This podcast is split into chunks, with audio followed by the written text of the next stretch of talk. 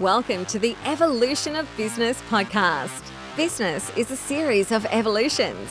This podcast explores how to stay relevant in the hearts and minds of the people you choose to serve. It will look for the lessons and the failures of the past and share the success of those getting it right today. What is the next evolution of your business? Now, here's your host, Dave Clare. Welcome to another episode of the Evolution of Business show. As always, I'm your host, Dave Clare, and today we have one of my very good friends who I've known for many, many years now, Col Levander, who's the founder and owner of RatesCalc.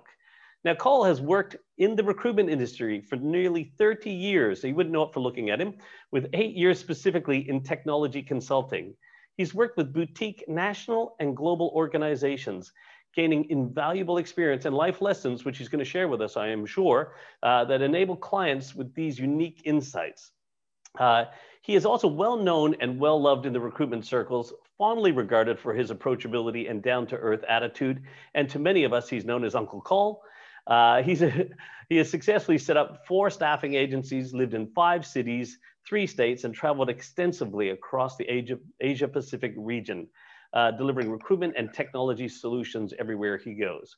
Col is a subject matter expert on compliance, awards, pay rates, and assisting clients to achieve uh, with the speed, speed to market and efficiencies to protect their businesses. Uh, so really important stuff, especially in today's world. Col now lives on the Sunshine Coast with his family and manages a global team of specialists. Uh, in most recent years, though, with his team, Col has developed an Australian-made world-class multi-award winning application called RatesCalc. It's a unique software like no other, and I'm sure he's going to tell us a lot about that. So uh, without further ado, I would like to welcome to the Evolution of Business show my very good friend, Uncle Col, Col Levander. Mate, welcome. We finally got you here. Hey, Dave. Thanks so much for. Um, it's an absolute honour to be here, and uh, most importantly, more than anything, mate, I've been looking forward to uh, to saying hi to you online uh, during yeah. these times.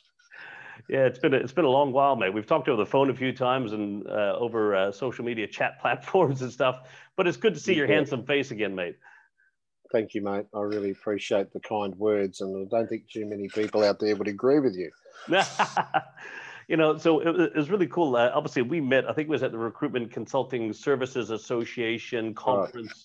Would have been back over in Port Douglas. Port Douglas, yeah. like 2000 15, 16? Yeah, it was about yeah about 15, I think. Yeah, 16 around there. So uh, and uh, just hit it off, which was great, and uh, really admired the work you're doing, and uh, um, and then we've stayed in touch ever since. And then I was fortunate enough to uh, participate in the Recruitment Yarns tour, which I'm sure you'll talk a little bit about throughout this uh, this mm-hmm. podcast, and it, a couple of times actually, which was great, and I really appreciated the opportunity to participate in such a thing.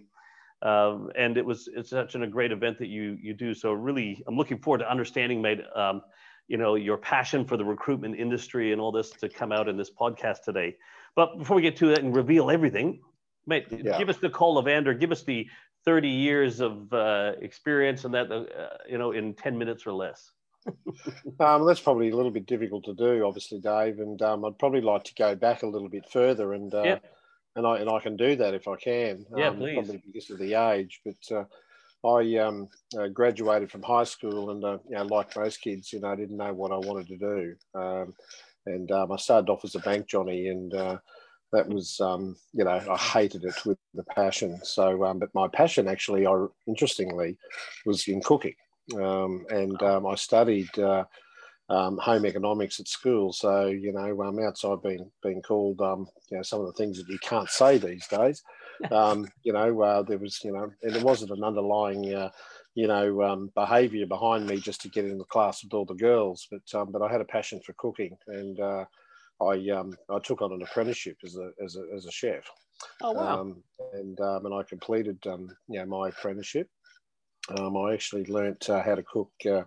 You know, at the Lamouge Fresh, French restaurant in Brisbane, which uh, then became two small rooms, multi award winning uh, you know, restaurant, nothing to do with me, um, you know, chopping potatoes and carrots.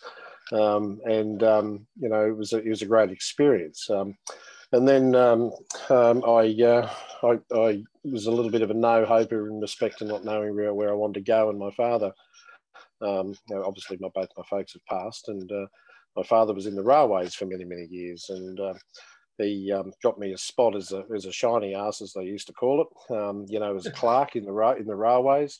Yeah. Um, I took that on for a, for a few years, but um, I was a, I was always a pretty big bloke. Not that the camera probably gives that away, thank God. But um, you know, um, you know, um, I was a pretty big guy, so I uh, I started uh, working on doors and and uh, you know um, learned how to uh, to deal with uh, people that may have been a little bit intoxicated.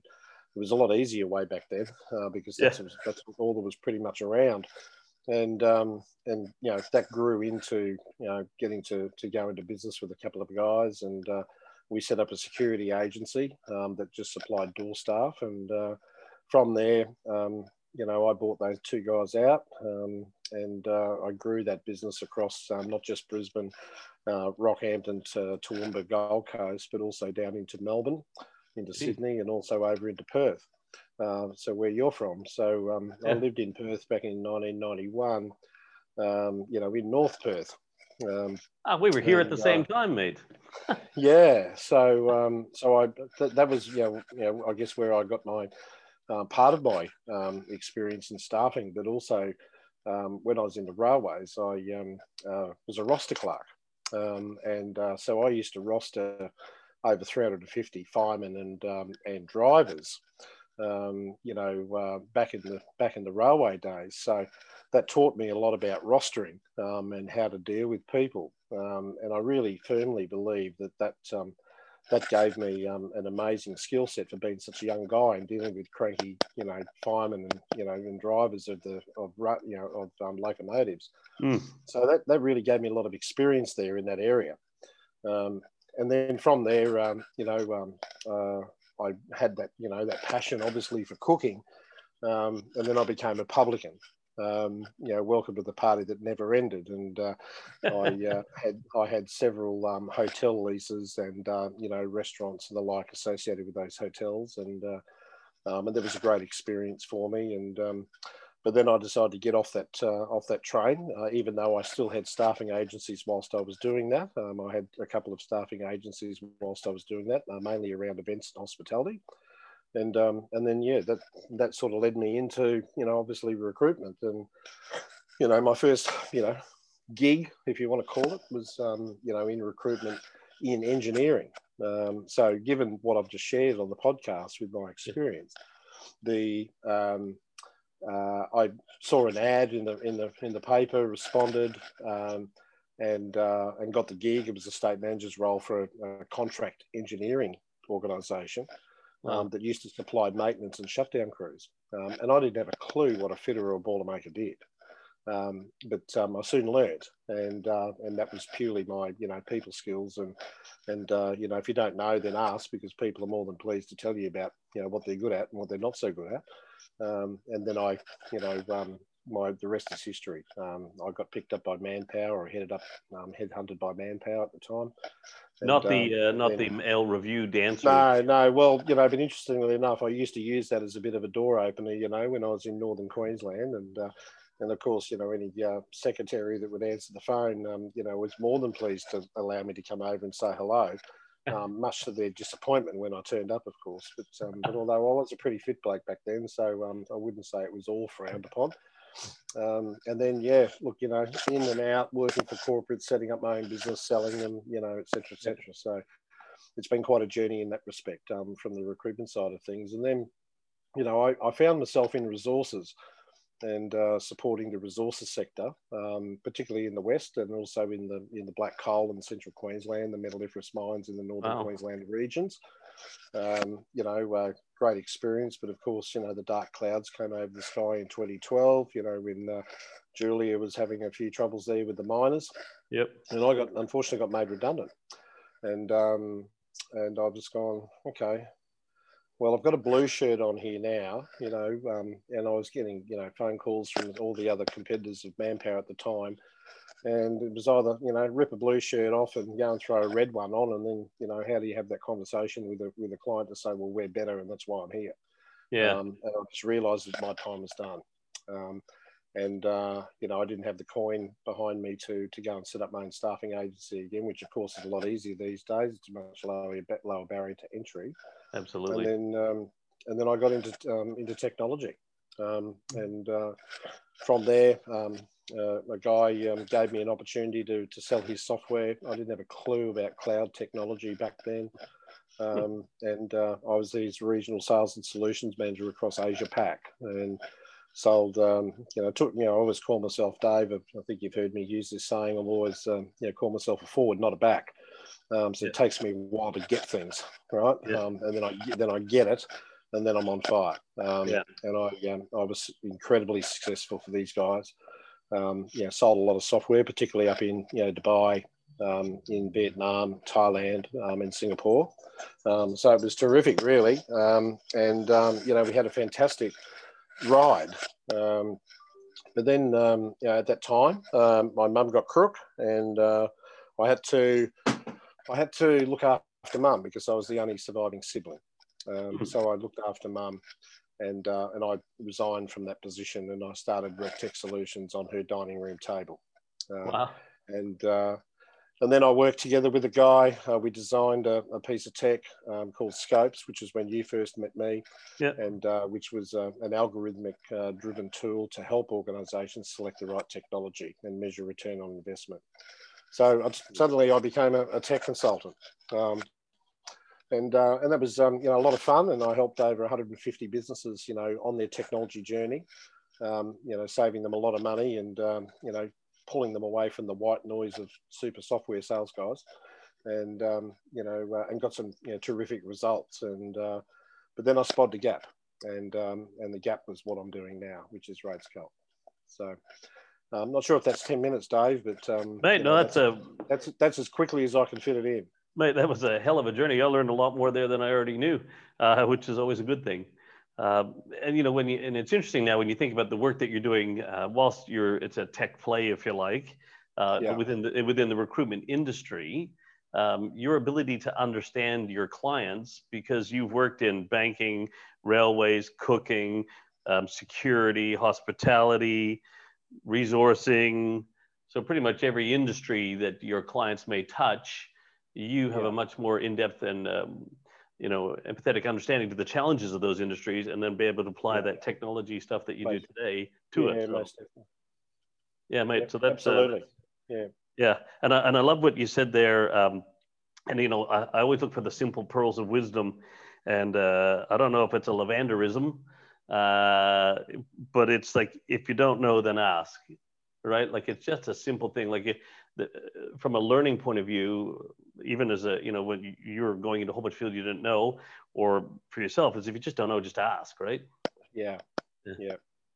Absolutely. And look, in like the same not rocket science. Yeah, and look, and the same can be said for you know um, kicking that door in. You know, like if you don't if you don't know someone there, ask someone who does. You know. Yeah. Um, if you don't ask the question, you never know, and that's right. It just so, it just opens things up. So from a leadership point of view too, is, uh, to me, I think it's quite fascinating because there would be this, sometimes there's a misconception that the leader should know. But when a leader goes like, hey guys, I don't know, tell me, what do you think? Or we ask our team for the answers, that it could be, sign, uh, be seen as a sign of weakness as a leader. When actually it's a, it's a sign of strength because you have strength yeah. of character to be able to, to find the answer and you're actually demonstrating that you're more interested in the right answer than just your answer.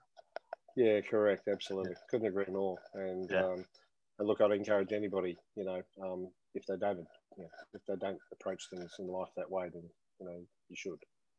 Yeah, absolutely. Um, so just a simple pearl of wisdom like that, which was fantastic. Um, what, what, the, the, whole point of the show Col is about it's the evolution of business. Now, uh, a lot of um, people have a very strong growth mindset, and there's nothing wrong with a growth mindset.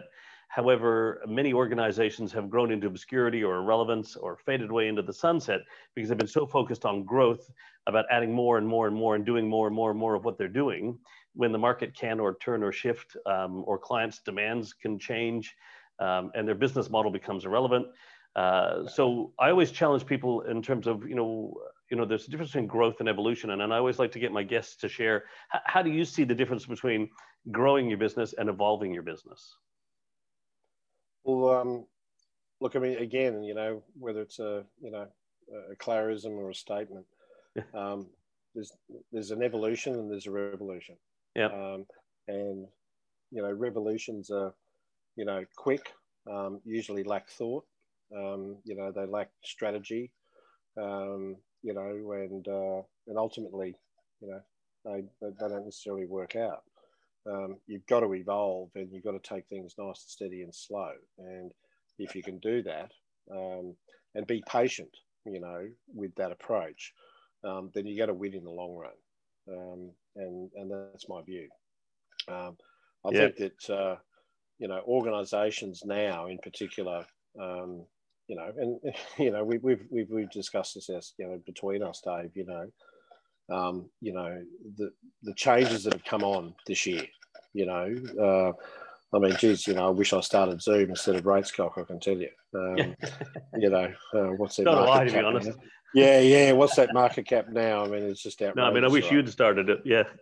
yeah. Well, either way, you know, well, you know, and you're a shareholder, whatever. You know, yep. it's like I'd back you all the way. it, it, it is outrageous. Um, yeah. But you know what we've seen. You know, not that we, you know, we want to talk too much of the show about COVID, but you know what we've seen here is is a societal change.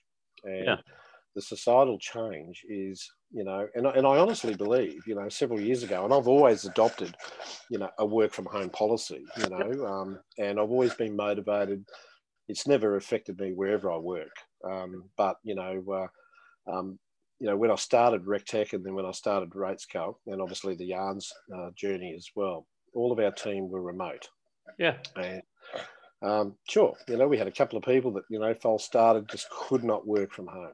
You know, and I and I think that you know, uh, whether it be Australia, um, and I can really, you know, realistically, probably over the last number of years, speak, you know, about Australia rather than other countries. Um, but mate, the, the world's a big place, and um, you know, uh, there needs to be flexibility in the workforce um, and where the workforce resides. Yeah. We're seeing it now. Um, and I think several years ago, Dave, um, Australia, well, the general Australian psychic or the business um, mentality was that um, they didn't have the maturity to work from home. And, and I still don't believe that a very large portion of the population does. You know, they, they want that interaction. They want to have that coffee. They want to have that, that catch up, that water cooler conversation. And, and look, and to be fair, it can't be underestimated either. You know, there's great value in that. Um, and and you know you've got to learn to to to be able to um, adapt um, and then ensure that that value is coming you know through the way that you're running your teams um, and if you don't do that and you're not engaging and you're just leaving people to their own devices, then they're you know, running around like the literal headless chooks. Mm. Um, but, uh, you know, look, I know organisations that have, you know, simply just, you know, pulled down their desks and hot desking and, you know, not renewing leases and all that stuff. And, you know, and that's, look, that's all well and good. I think that's really short term. Um, but, yeah, there needs to be a fundamental shift in the way that we're managing our workforces and managing our teams um, because yeah. it isn't for everybody. It isn't for no. everybody. Um, no. and and I think that there's a very large portion of the working population, that those that are working at the moment, um, and I, you know, uh, whatever those stats are, we're not going to go into those kind of statistics, but no. um, there's a large portion of those um, of the workforce that is working from home that doesn't want to. You know, they don't want to work from home. Um, and uh, you know uh, it'll be really really interesting to see over the next six months you know what turmoil that creates um, but certainly from my perspective you know we, we've had a you know a little bit of a hiccup you know with some of our offshore resources yep. um, during this period different environment you know um, very different environment. But you know we had a couple of people that decided to take the job keeper and i'm just going well you know um, that's fine. But at the end of the day um, life goes on and business needs to continue. And you know love you and all those sorts of stuff and really value your contribution to the business. But um, i'm going to replace you you know um, because i need to. My business has got to continue um, and you know one of one of the young ladies contacted me you know whatever it was two months ago and said i'm back i'm ready to come back i'm going but there's no spot you know yeah um, there's no spot um, but I really honestly believe that, yes, you know, the dial has probably shifted a little bit, Dave, in respect yep. to that maturity piece to yep. be able to, to work from home. but I still don't believe that it, it's completely gone the, the, the full paradigm shift either. No, no, and, and you know what? I don't know if it ever needs to or would totally do that, and also Yeah. industry in that. Um, like you know, we've gone from virtually nobody working from home to virtually everybody working from home, and I think we'll balance somewhere in the middle in some distributed format of working, where even some people might work from not might work from home one or two days a week and in the office or for certain times and various other things like you know um, even me when i was leading atc at the time when you and i Yeah. first met um, I had Yeah. that whole organization set up so our um, our ad- operations or our admin manager for the organization she could work from home. She had a young child if she wanted to. She was already set up to be able to do everything she needed to do from Yep. home. Our field officers or industry consultants could work from anywhere. And we had like already mobilized the whole workforce, and we had the office where people would come in and uh, in and out as needed. Um, so there's Absolutely. You know, but do we need to have these massive spaces now? I don't know. Or can we set up hot desking? This will all be the, the future will reveal itself. But once again, subject to what your organization needs to do to evolve itself to stay relevant in the hearts and minds of the people you choose to serve. And if you can do that remotely, distributedly, or from an office space, that is up to you to decide how to do that. Um, yeah, I agree. And I yeah. think the classic is, oh, sorry to interrupt you, but I You're mean, the, the, the classic is, um, you know, how important is it to have a landline, right? You know, like everyone just calls a mobile anyway, right? Yeah. Um, and, you know, oh no, you know, I remember someone saying to me several years ago, you know, when I started RecTech, you really need to have an office address and you really need to have a landline. And I'm Hmm. going, what for? You know, you know, what, what does one Raffles Place in Singapore, you know, stand for? Yeah. Everybody's got that on their business cards and saying that they're in Singapore. Yeah. My office Um, is on the terrace. Yeah, exactly. Yeah, but they're not, right? No, just- no, I know. no, it- it's just an illusion, right? Yeah. Um, it's just a complete illusion, and, and I think a lot can, of people you can today have like a cloud-based phone. I mean, like, because one of my clients in Melbourne actually, Totally. um, the, you know, actually or just through Skype or whatever. You'll yeah, have a call or whatever. line style number, but yeah, totally just cloud based. That means they can move their operation whenever they want. They don't have to all new phone systems and change everything. It's all just done through cloud based solution, which is Yeah, fantastic. you bet. Yeah, you bet. So, Col, talk to me Um, about you know this whole thing's about evolution. So, um, reflect back on when you you know when was your most uh, memorable or significant or whatever it might have been own personal evolution where you've you know all this journey that you shared with us already. You know, when do you when was that time when you really think you made a bit of an evolution? I know I appreciate it's like a gradual process, which I agree with you. But was there one that stood out one moment in time when you really felt you've evolved here as, as a person? Uh, look, Dave, uh, you know, I mean, unsolicited, of course. You know, I've had several people say to me, um, you know, congratulations on your evolution. Congratulations on your um, your reinvention. Um, is probably the word that they've used. Yeah. um, because they've known me for a number of years or known of me for a number of years. And then suddenly, you know, um, I became a technologist. And Yeah. even though I was tech consulting, um, I had a business partner who, um, you know, uh, and I didn't really sort of know too much um, better, um, proved to be a little bit of a cowboy. Um, and uh, and he was supposed to be the technical partner in RatesCalc when I first started. Yeah. And he's a lovely guy, um, like really super guy. Um, but he just was never going to be long term. Right. And um, so we just we agreed to disagree, and I, um, you know, we settled, you know, um, appropriately and as and as friends. Um, and uh, you know, next thing, here I am as a technologist, and I've got a piece of technology that's sitting in the cloud, and uh, you know, um, and I'm running a, um, a couple of devs in um, in uh, a third world country overseas, and having to manage that and um, and getting all of that, you know, in play, but most importantly, just getting the the little things. It's just the little things. You know, it's no different to any little business or a small business when you're starting. We're a complete startup, you know, conceptual, not Yeah. even a not even a beta. You know, um, with class customers and pilots. You know, and suddenly, you know, um, I've got this, you know, all this code that I'm looking at. And I'm just going, okay, right, okay, how do I do this? And um, and, and I think, you know, um, I, if, there's such a thing to do at my age, um, it was an incredible thing to, um, to, you know, find that additional level of maturity within myself to take ownership of that.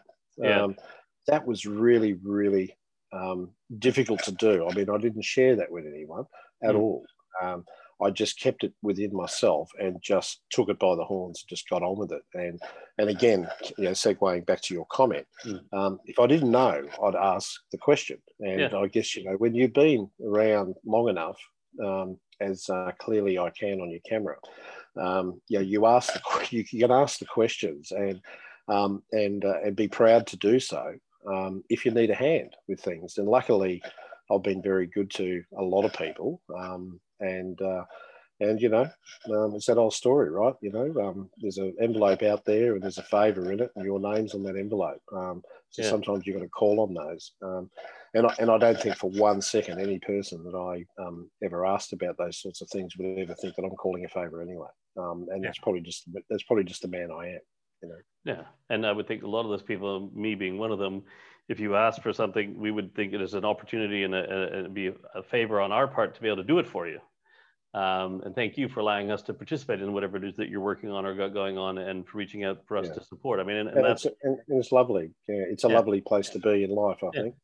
Yeah. And it's, uh, uh, I think it's just, a, it's a magnificent opportunity when someone asks for your help. I mean, you know, having some conversation with people lately, I mean, the, the best way to know that you're living a life of true purpose is to be of service to others. And when people are willing to ask you to help and you have the opportunity, like you should be thanking them for allowing you to have been given the opportunity to be of service to them, not them saying thank you for being of service to me. You know, like yeah. I think that's pretty powerful. So, um, yeah, so apart from going from uh, the human behavioral studies, the psychologist that you were to a technologist, um, because all those other jobs you were talking about uh, handling human behavior, what when you think about the business, was the from a business evolution point of view, in in all your vast experience and the businesses that you've held, um, what was the most significant business evolution that you feel that you've been through? It could be your business or business you were involved in, or one of your own businesses. Um, look, I've got oodles and oodles of those stories. Um, you know, yeah, I know, I know, and I'm going to give you one. Um, I'm actually going to go back. Um, I'm actually going to go way, way back to when I became uh, a publican, right? So I became a, a mine host, and I uh, used to consult to a business, um, you know, which uh, Bondy over there used to own called Austotel, and um, yep. so Alan Bond, and uh, he owned you know oodles and oodles of hotels. And um, anyway, there was an opportunity. It got posed to me to to take over a property um, in South South Brisbane. Yep. Anyway, um, I knew the hotel, and um, and it was not a nice hotel. Yeah, she was pretty rough.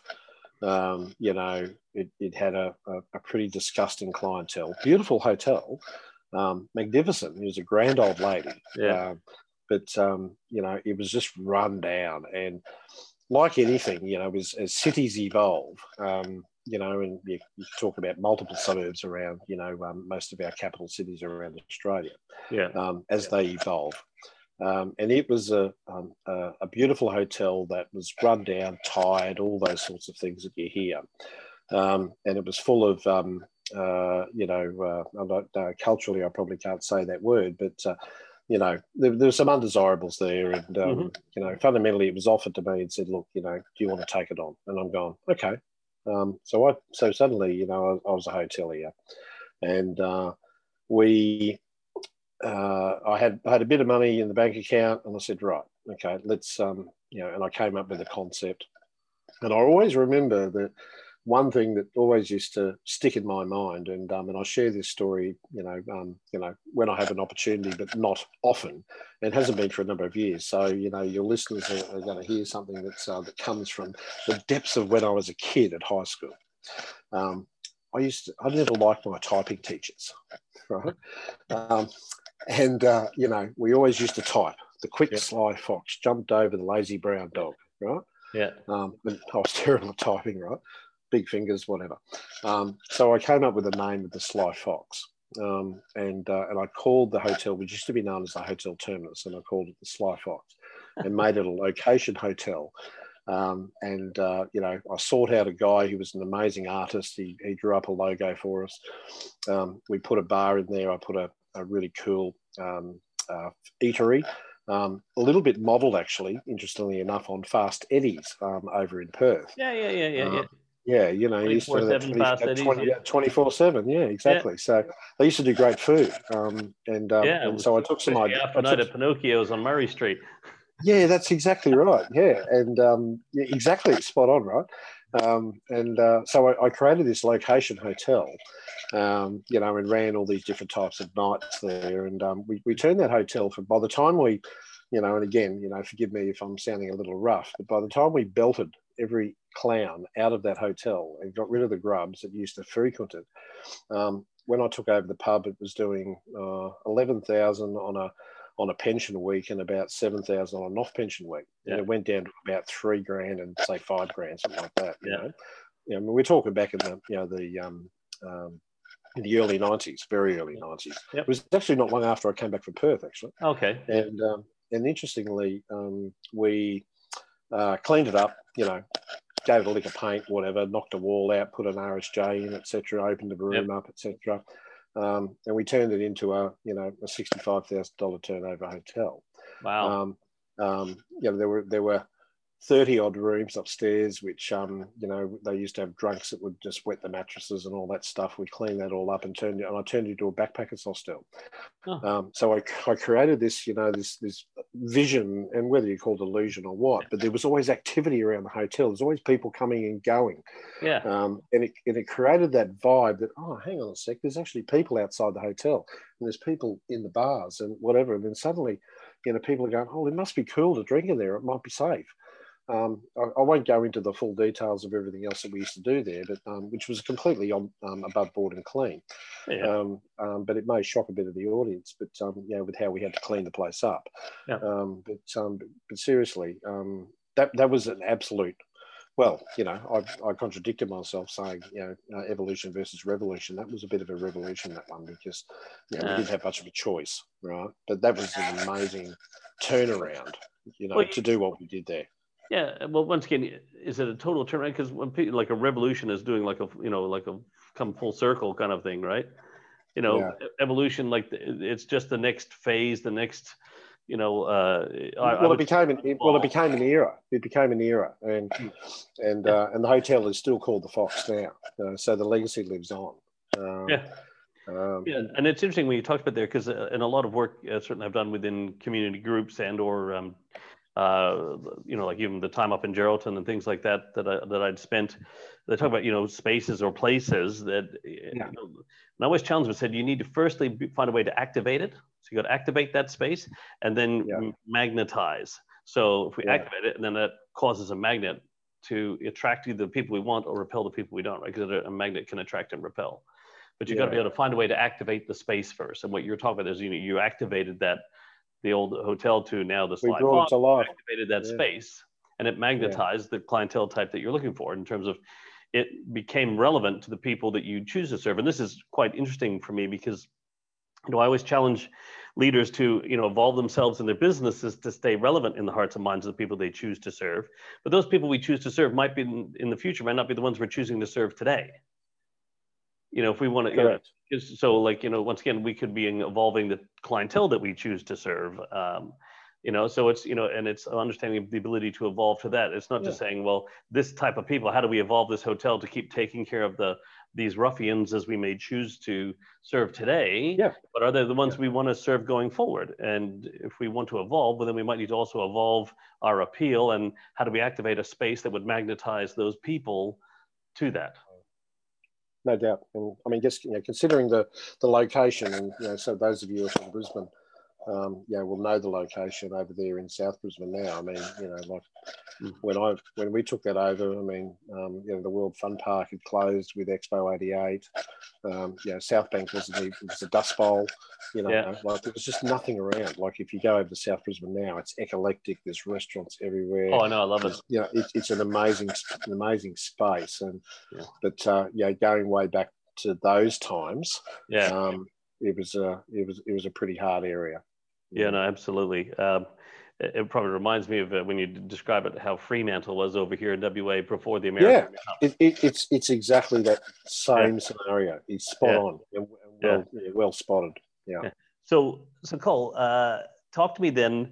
Uh, what do you see in the future as a technologist now?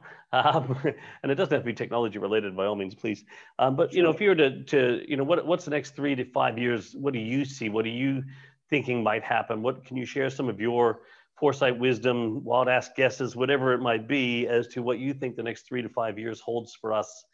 Um, that you know that that you're considering as you look at how to evolve your organization and RatesCalc going forward. Yeah, look, it's a great question on the basis that um, it, it's so unknown in so many hmm. ways, mm. um, and a lot of it is going to be determined by um, you know behaviours of organisations and their and their attitude towards their workforces. Um, I've got no doubt whatsoever that um, I've got no doubt whatsoever that there's going to be a, a, monumental shift in in the way that people work, and it's been coming for a long time. Um, and you know, the new world of work um, you know, we are, you know, really, you know, um, in the, I suppose, you know, um, the human age. You know, we've yep. had the Stone Age and whatever the case may be, in the Iron Age. We're in the human age. This is about humans, and you know, um, humans choose to do what they want to choose. I mean, you know, let's just, you know, very simply just, you know, look at us, or maybe myself even. You know, we were brought up, you know, by the Australian dream you know, get your own house, you know, all that sort yep. of stuff. I mean, my kids have no interest whatsoever in, in owning a home at this point. They're enjoying life, they're traveling the world, they're having fun, you know, they're just they're living life.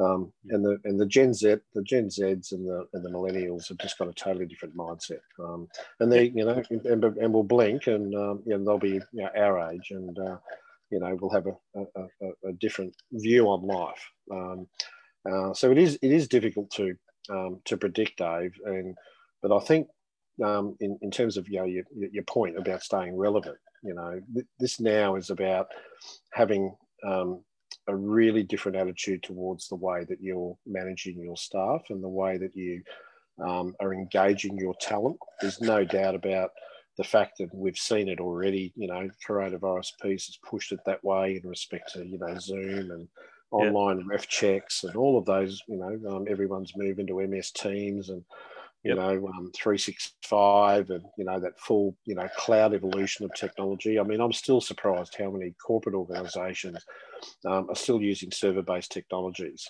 Um, you know, and that's that's going to go. Um, but you know, um, but they, you know, but some of them choose that, you know, because of the the fact of you know cybersecurity and all of those different things, and which is becoming, you know, even more to the forefront than what it ever has. Um, but um, I think the you know the key thing here is is you know really about you know location. Where is someone living? We've talked about this offline. You know, um, yeah. you know, anywhere else south of Perth, north of Perth, you know, south of Brisbane, north of Brisbane, you know, they're just getting snapped up everywhere. Um, and people are saying, you know what, um, I can come to the office as you touched on earlier, one, yeah. two days a week, um, but I'd prefer, you know, I want to live life and I want to live in a nice place. And, you know, organizations need to cater for that. Um, yeah, I mean, that brings people are commuting like an hour each way. Eh? Yeah, you know?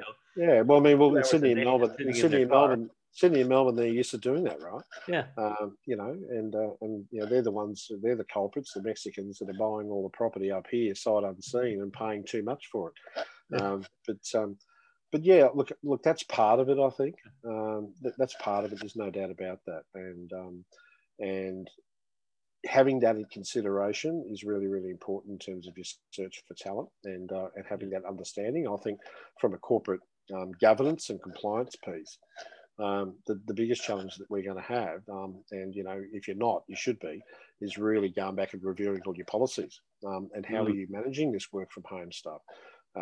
You know, uh, what is your onboarding process, and, and and how do you give the new employee and the new candidate the very best chance of uh, being successful in your business? Um, and I, I think all of that whole HR piece OHS, which ties into that, um, yep. you know, is a ticking time bomb that needs to be addressed. Um, yeah. And I certainly hope that um, I certainly hope that organisations shift that way and get uh, get real with it. Yeah, and it, it's quite funny because like uh, like what we used to call the future of work or the future of leadership is actually the present of work and the present of leadership now, because it's been forced and thrust upon most of us Um, and where organizations are struggling to how do we control our workforce from remote working and how do I know if they're being productive and all this sort of stuff. Well, I assure most leaders when I talk to them said, all you knew when they were in the office is that they were in the office. You didn't know how productive they were. If you didn't know how productive they were at home, you didn't know how productive they were in the office. All you knew is how long exactly they were. right. Um, presenteeism is probably costing you more than absenteeism. No you doubt about that. And if you have that, well, then your culture isn't supportive of a high performance organization. Um, and if there's a lack of trust in your organization, all this sort of stuff. So I love when you talked about that. This is kind of like the human age, uh, and totally agree with you. The way we work, the way we treat our people at work, um, where they work, and how we treat them will be a massive uh, shift for a lot of leaders, which means then we have to look at the way we lead people so we need to really consider this whole concept of leadership and which is where once again one of my challenges is you know do people want coaches today or bosses today? They want to be told Yeah. what to do or they want someone who helps them become the best that they can be today? Yeah. and you know so as a leader you need to shift from a boss to a coach and coach your team and to greater success mate. And all the fundamental the little things that we might forget about like you're you're talking about there the, the policy review the onboarding the you know getting people set up for success in the first place uh, one technology company, a simple thing. I talked to them. They were, they have a outsourced team in the Philippines as well, and I was talking with them, and they're all in there in their shirts, and they got their black T-shirts and their logos on them. yeah, yeah, And then they're talking to their team in the Philippines, and they're saying, "Well, how do we bring them into then feel make them feel like part of the culture?" And I'm going, "Well, none of them are wearing your shirt. their shirts. Yeah, couldn't agree Just something as simple as, you know, make them feel part of the team. Get them to be wearing your, Yeah, I've done exactly that. Exactly that. you know, so and, and like and how So do little things. team? Little simple things like that. It's little things. Yeah. Yeah, mate, um, and thank you for that. And like I- you know, these are our generation's most uncertain of times. Col you, you know, you and I, we- we've talked about this before. We know that that is the case, but this should be the most exciting of times because when things are predictable, there's no opportunity in predictability, but there's plenty of opportunity in uncertainty because nobody has a clue about where it should be done or how it could or should, you know, what what the future is going to hold for us. So then you can pretty much create whatever you want that's going to help you to stay relevant in those Yeah. people there. So we should be embracing this. Um, and, I- and I think if you go back, to, one of my podcasts earlier was with Duncan Wardle, who was the former Mhm. VP of Creativity Innovation from Disney. And Duncan was sharing with us the, the, the four skill sets that require humans that AI can't or hasn't yet, or will be a long time before it can, uh, you know, replace is creativity, curiosity, imagination, and intuition. And so, how are we unleashing those from the team um, into our organization when AI or automation can take care of most of the other sort of stuff? yeah, Human age is all critical now, mate. And the ability just to access talent from anywhere now, which you always could have done, but Yeah. now we've we've been proven that we can work remotely or distributedly. We can now source people from anywhere in the world who fit with why you want to do what you do and your values. Yeah, I mean. I, I agree. I mean, But how cool know, is that? Yeah, I mean, you know, um, outside some of our, our dear states here, mate, the borders have come down. Yeah. Right. I mean, it's borderless, right? It, and, and it always has been if you knew how. Yep. Right. You just got to know where you find where, where you can find the talent and how you tap into it. But also, Um, I think uh, there's been a shift in the market. Like even like for me, like if I had told my clients 12 months ago that the delivery would be, you know, we provide weekly accountability, monthly coaching, quarterly intensive. If I said, hey, it's all going to be done online, they'd be like, eh, kind of B grade. But Yeah. now the market's gone and said, hey, I can now deliver. Now I have clients in Melbourne, which I don't have to go and travel to see, who are embracing the process online. And this is now deemed an A grade service. Like we'd prefer to do it online if you don't mind, because it works way better for us. Yeah. Yeah.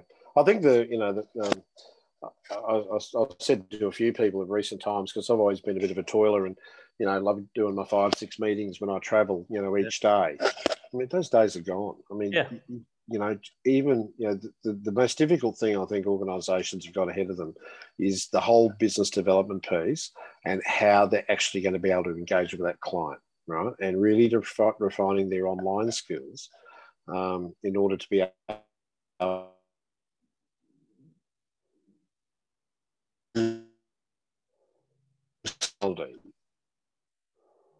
Well, I think uh, here we are um, talking about the benefits of, mate, Um, uh, we were just talking about the benefits of online and everything like that, and my internet dropped out for a second there, so I missed everything you just Yeah. said. yeah, I mean, How's you that know, for? Uh, so so look, uh, you know, and again, you know, I know you'll edit this, but um, at the end of the day, um, it, it's about how do, how do you connect with someone through the Mm. PC? I mean, we've had you know face chat for years on phones and all that sort of stuff, right? Um, how can you connect with that person at their level through Zoom or through online conversations? Um, and that's going to be a real skill. Um, Yeah. And for organisations, um, in order to be able to train their sales teams and their people, in order to be able to be more engaging online, is going to be um, you know massive. And and if you haven't done it, um, I'll tell a story just recently, Dave. I, I was um, tried to solicit and get some people out of their holes that they've buried themselves into in Sydney. Uh, it was around June. And I said, you know, I'm going to come down, come and say hi, and whatever the case may be. You cannot get them out of where they are. Um, I went to Toowoomba recently, which is just out, out of Brisbane, um, to help a client for a day, just doing a workshop. And um,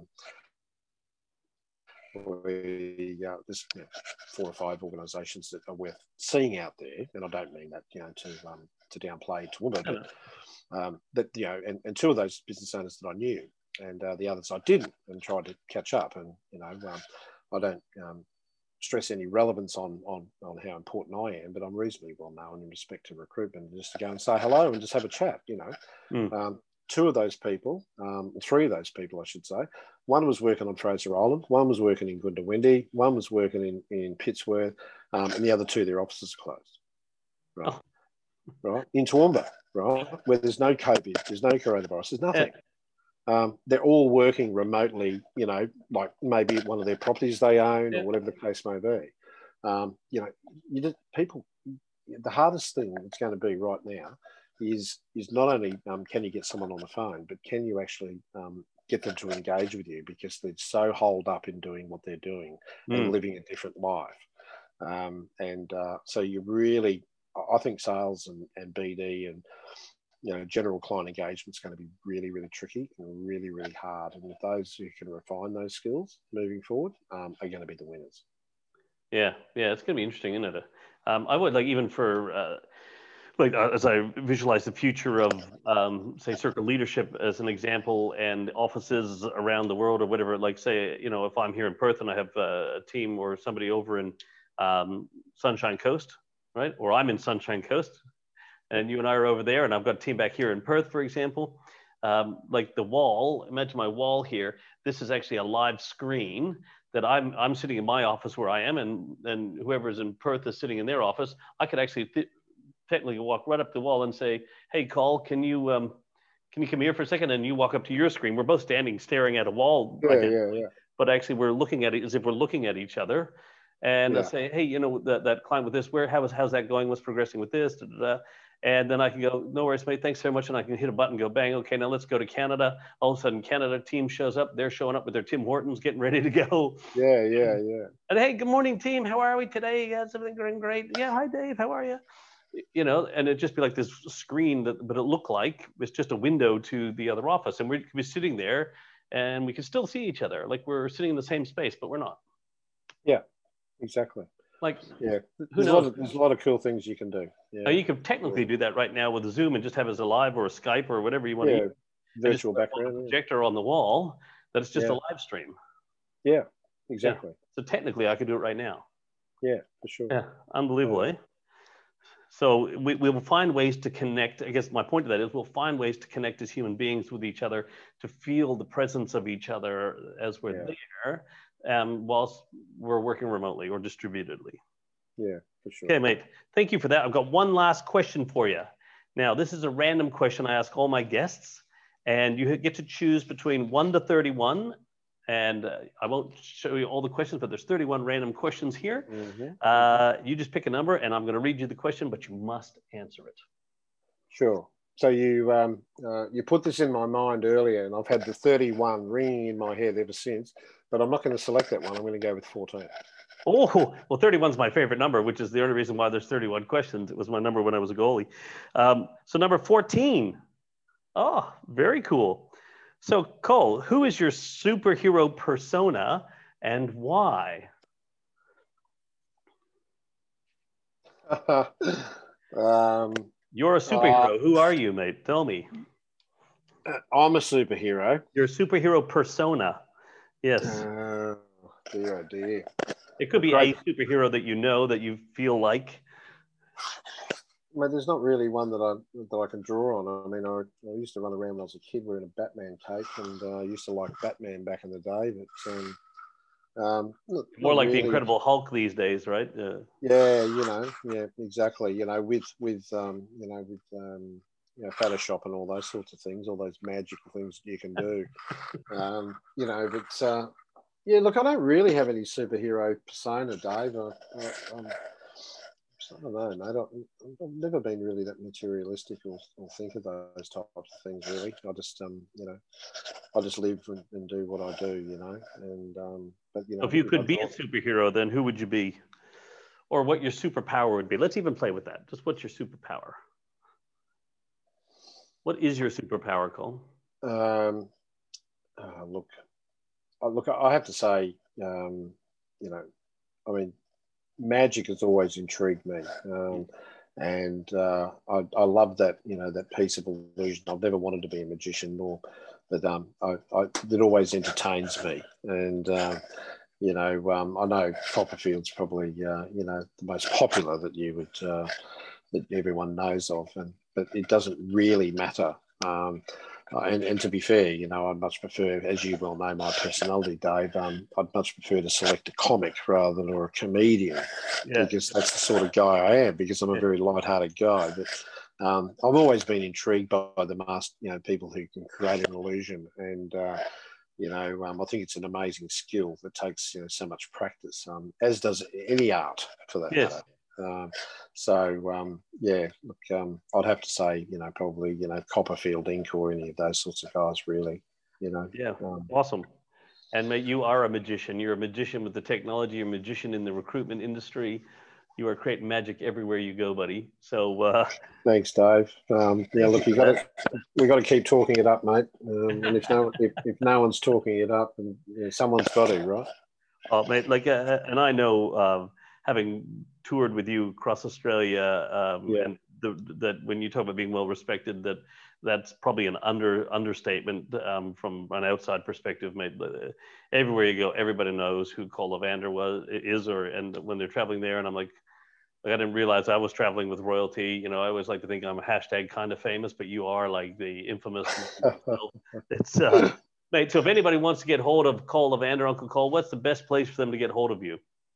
Um, yeah, pretty straightforward. Just go to RatesCalc on the on the web. There's no one doing what we're doing, yeah. and uh, you know, feel free to um, connect with me on LinkedIn, and um, you know, I'm more than pleased to um, to have a chat to anybody, and uh, if they need a hand, would like to. Um, yeah, I mean, you know, I'm like Dave. I'm always happy to help, no matter what. So, uh, you know, that's just part, that's just that's just part of me. Yeah, no, appreciate it, mate. And uh, so uh, thank you very much for coming on to the Evolution of Business show. Uh, look forward to when we can catch up again in person. Uh, you bet. Awesome, mate. Uh, but other than that, until then, everybody, thank you for tuning in. And uh, it's been a pleasure to spend time with Col Levander, the CEO founder of RatesCalc, the technologist of today. cheers, Col. Thanks, mate. Thanks very much, Dave. And, um, and thanks very much for listening, everyone. Thank you. Cheers. Bye. This podcast is a part of the C Suite Radio Network. For more top business podcasts, visit c-suiteradio.com.